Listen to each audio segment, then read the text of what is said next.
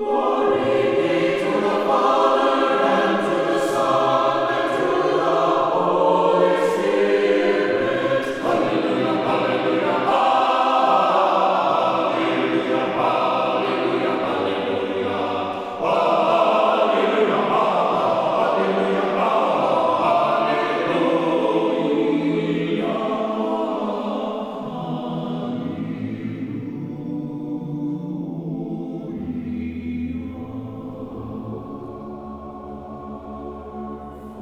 Glory to Jesus Christ. Annunciation Byzantine Catholic Parish presents Light of the East, a program revealing how the Eastern Catholic churches have nourished the Roman Catholic churches and today's world in profound ways through their histories, traditions, mysteries, and spirituality. Hello, I am Father Thomas J. Loya, pastor of Annunciation of the Mother of God Byzantine Catholic Church in Homer Glen, Illinois, and this is a story of the Eastern churches, an inspiring story of faith, courage, intrigue, mystery, spirituality, dissension, and reconciliation. But most of all, this is an expression of a great experience of faith through a unique divine liturgy. Join with me now as we look toward the light of the East. Light of the East is also supported by Eastern Christian Publications, where you can find the prayers of the Catholic Byzantine Daily Office at ecpubs.com and by easternchristianmedia.com a broadband network for you to learn more about the Eastern Catholic Churches. That's easternchristianpublications.com. Glory to Jesus Christ. Welcome to Light of the East. I am Father Thomas Loya, your host.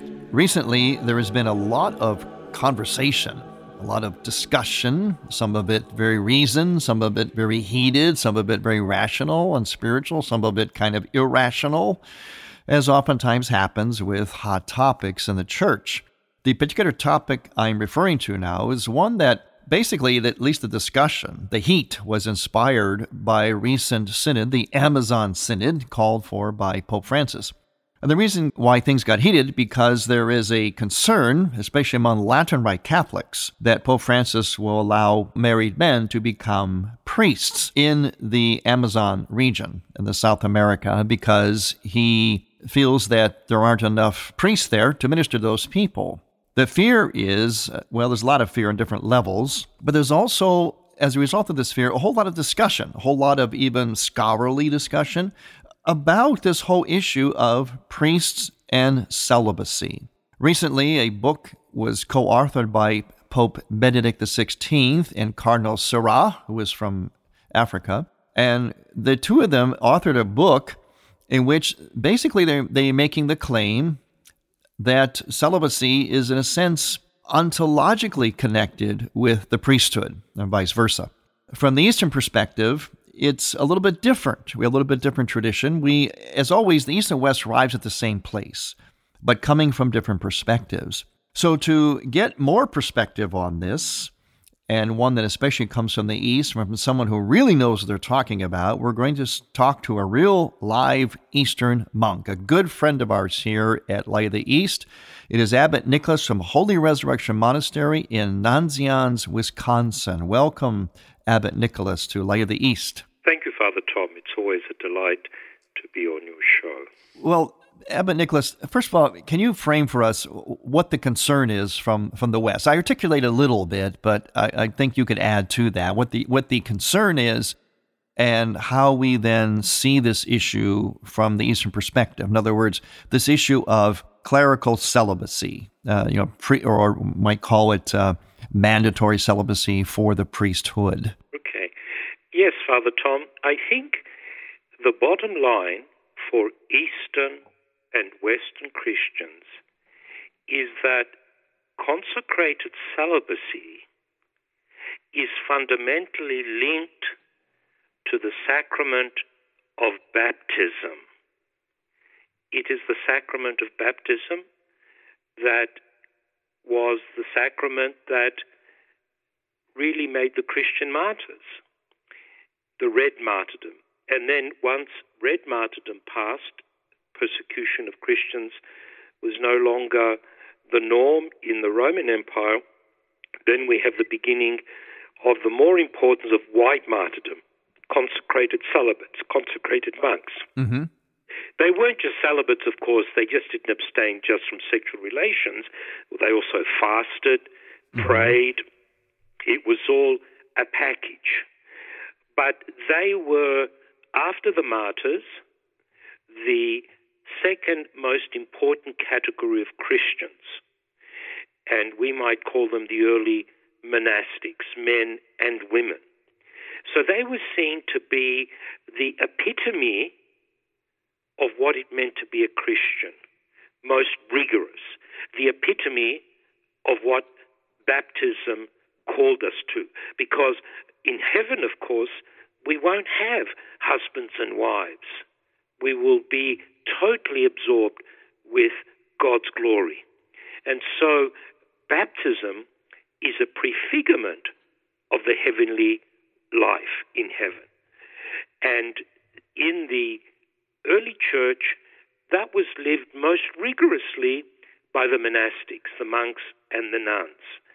And so um, that's very important. Monastic life is the life of baptism lived extremely rigorously. It's not a different life. It's the, and so people ask me sometimes, well, priesthood is a sacrament. Is monastic life a sacrament? And I say, no, monastic life is the sacrament of baptism. Mm-hmm. It's not another sacrament. It's a sacrament baptism that we all share, but lived to a greater degree. Now, of course, in time, just like the leaders of the church, remember we're talking about the early church, when to be a Christian you, you might be martyred. If you were baptized, you might be martyred. The Christians wanted to choose leaders that were equally as rigorous as them. And so the early bishops, most of the early bishops of the church, were martyred or were willing to be martyred.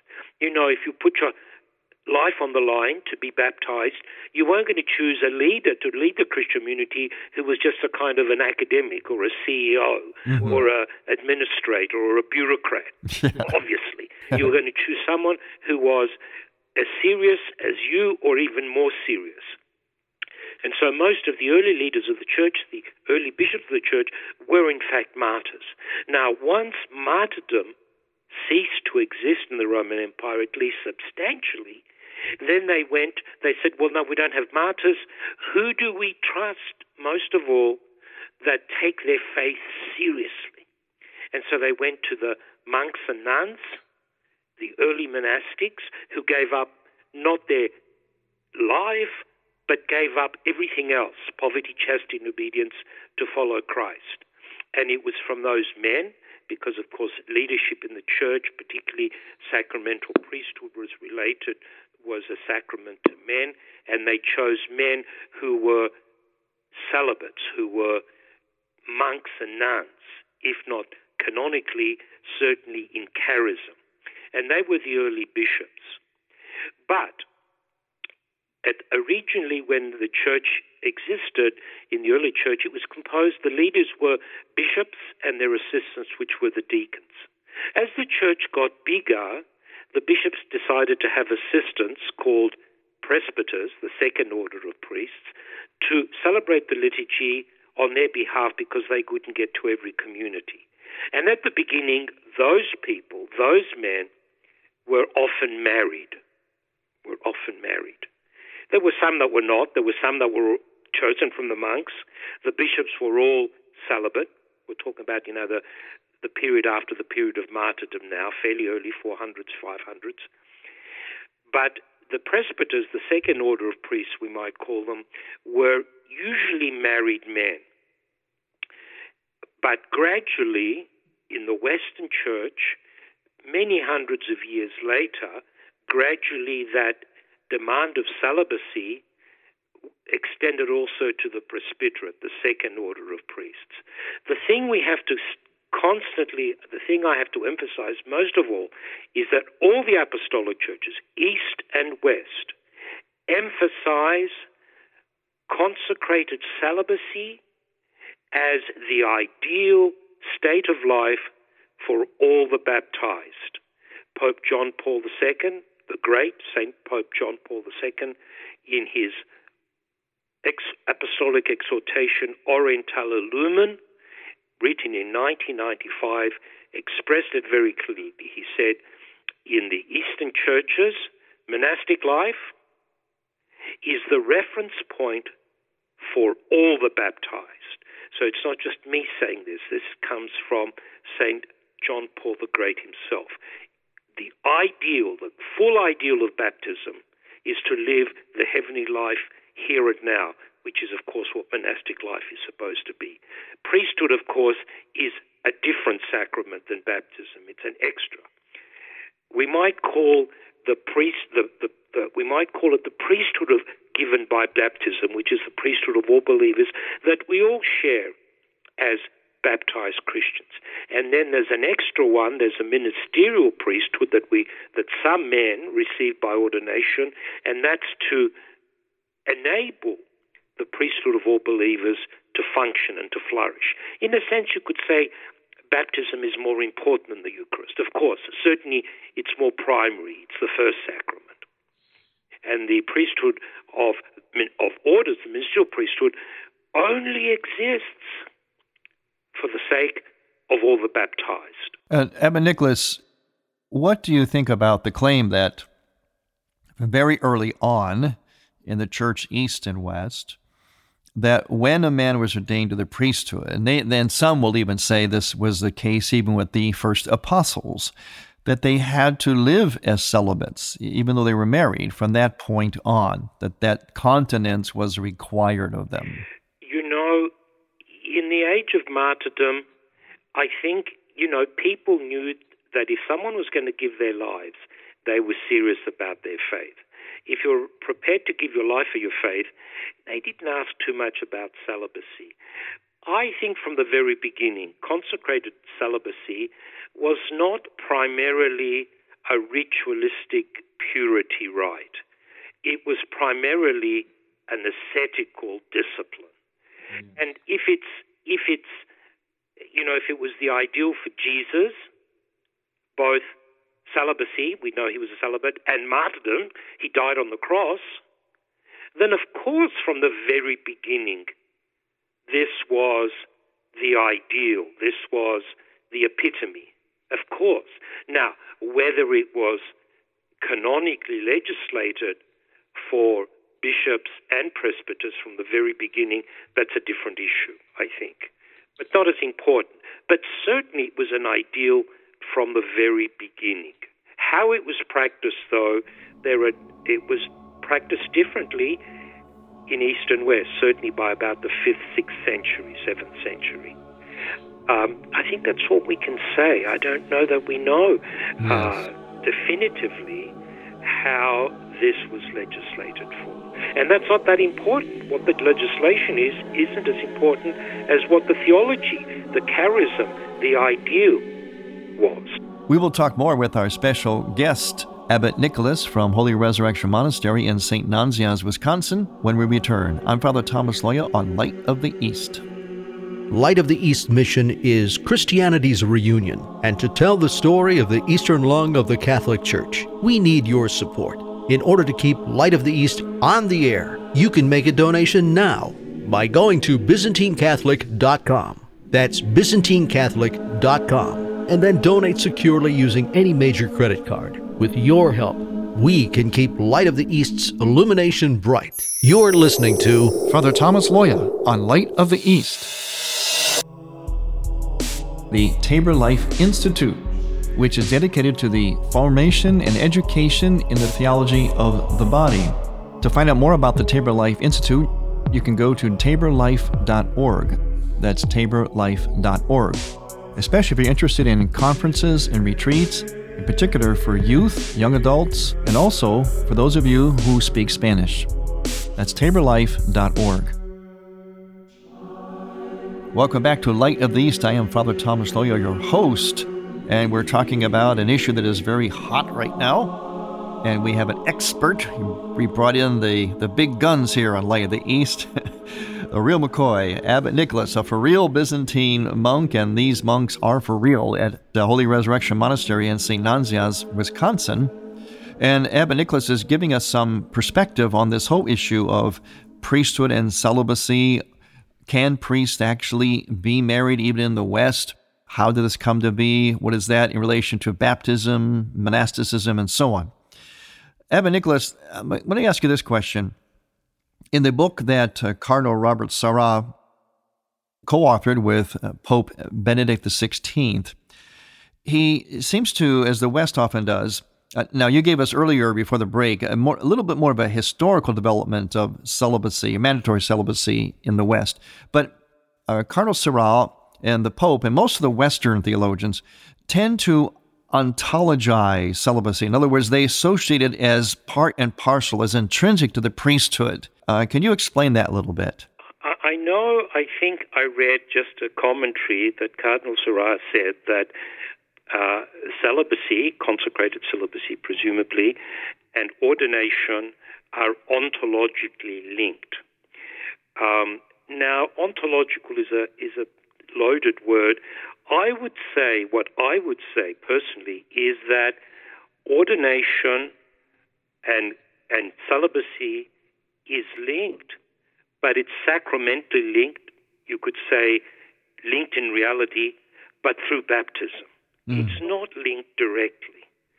It is the consecrated celibacy is a charism of baptism mm-hmm. And therefore monastic life.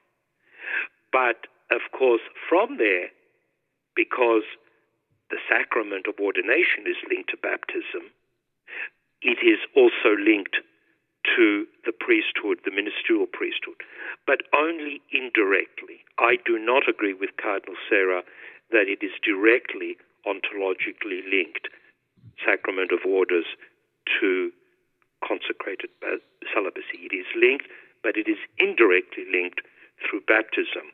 It is in baptism that consecrated celibacy is linked to the essence of what the faith is about. And yet, where there is a married clergy, there are prescriptions or you know, customs that the priest and his wife are to abstain from relations prior to celebrating the Eucharist, correct? Yes, uh, I would, you know, both have existed. Both a look at uh, abstaining from sexual relations, including consecrated celibacy, as a kind of a purification ritual to celebrate the sacraments, and also the more monastic idea of a ascetical practice to get closer to God so that you are more worthy to mm-hmm. celebrate the sacraments. Both are mm-hmm. there from the beginning, but I would think from the beginning it is the ascetical practice that is the stronger. The more ritualistic purification argument, I think, may have been there at the beginning, but very, very very, very thinly. I think that grew, particularly in the Latin West, with other formulations of priesthood relating priesthood to the Old Testament priesthood, the Christian priesthood to the Old Testament priesthood, where ritual purification was a bigger part of the of the theology. Yes, and I think, Abbot Nicholas, that my particular handle on this is that what the church really is trying to preserve, East and West, and through it all, is that eschatological dimension of the priesthood, and, and as you would say, perhaps, and baptism. In other words, that which points to or makes present on earth our ultimate destiny. Now, that's what monasticism does. And celibacy, to require celibacy of all priests, is one way, I think, of preserving that eschatological witness or dimension. But it's not the only way. And I think what's happened in the West is they've relegated the celibacy as the only way that you can really, or at least com- complete continence, is the only way to make present or to witness that eschatological dimension. And I think in the in the East, we're a little bit more open to the other ways of witnessing to that eschatological. In other words, uh, yes, as you said before, in heaven there won't be marriage as we know it here. We'll all be uh, consumed and caught up as the one bride with the bridegroom Christ. But to make that present on earth, there are ways to do that. And the expectation or the encouragement of ascetical practices for a married priest in Eastern churches is a, a, you know one way, one sign of making that eschatological dimension present. And also, too, I think, Ab Nicholas, you know, a, a priest, even though he's married, people see him in a sense they almost have a celibate view of him in that he's our priest. They don't say, uh, no, they're, they're not in the confessional with him and his wife. Uh, you know, he, he, they're not in, in, um, in a counseling, confidential counseling or spiritual direction session with he and his wife. It's not, it's not that he's functioning as a couple. They see him in terms of his priesthood, even though he's married. In practice, the, the, the sense to me is pretty much the same as a priest who is celibate, you know, when you come to the actual practice. Correct. And we must never forget that, that the difference only exists in the presbyterate on the second level. On the level of the first priest, the, the primary priest, after Christ, of course, is the bishop, the episcopate. And in the, and in the episcopate, there is no difference. Both East and West equally have the same discipline with respect to celibacy. And that's how it is even to this day. Correct. Right. So there's no issue there. So I think it's very helpful, Abbot Nicholas, that you're giving us this two dimension of priesthood, this this sort of bi level that the one and the original one is the bishop, and then the priesthood as we know, priest, you know, parish priest, was really the presbyterate that grew out of a need for the bishop to be present uh, throughout his his area, his people, his eparchy or diocese, and so on. And I think we forget that. We forget. We tend to think that the priesthood and the episcopacy are so very separate, but they actually one has grown out of the other. In fact, people might understand this in the Eastern churches. The priest can uh, c- confirm people. They can use the Holy Chrism and uh, celebrate the sacrament of confirmation or chrismation, but they do that vicar. In other words, it's actually the bishop doing it vicariously through the priest.